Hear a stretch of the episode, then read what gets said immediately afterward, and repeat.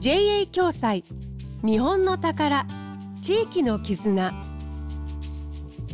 一緒に地域を咲かせよう。JA 共済の提供でお送りします。時刻は1時55分になりました。こんにちは。住吉美希です。JA 共済。日本の宝。地域の絆。誰かを思う心が生んだ。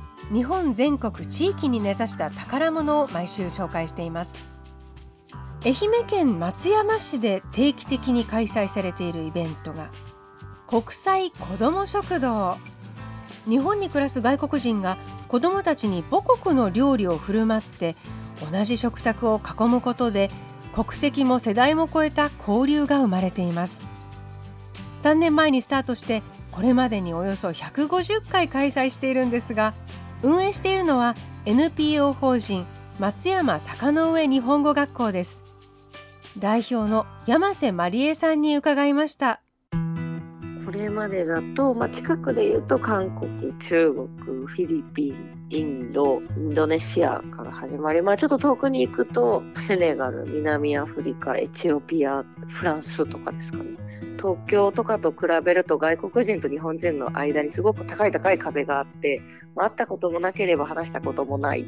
だからどういう方々かわからないっていうところで想像以上にやっぱり孤立されてる外国人の方が面白いからもっとやってとかま150回できることも想像してなかったのでこれからも続けていきたいなっていうところがあります。あと日本人の高校生大学生も来てくださっているので日本語でも結構話せるなとか文法が間違ってても気合でどうにかなるっていう術を身につけていったりするのでもちろんあの海外の方々もそうですね本当言葉はいらないなっていう瞬間はよく目にできます。めちゃくちゃ素敵ですよね。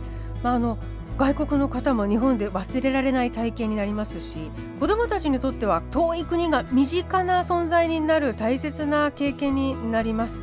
で美味しいものは一番人と人をすんなりとこうつなげてくれるんですよね。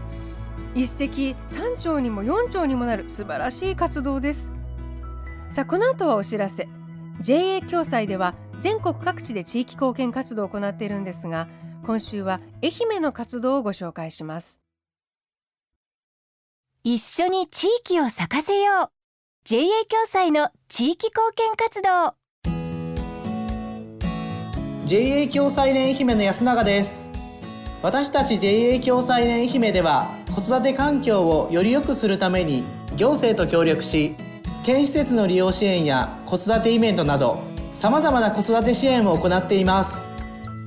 地域のお子さんと親御さんが笑顔いっぱいになり前向きに楽しく子育てできるようこの活動を続けていきます。地域に根ざした活動をこれからもずっと。JA 共済 JA 共済日本の宝。地域の絆。一緒に地域を咲かせよう。JA 共済の提供でお送りしました。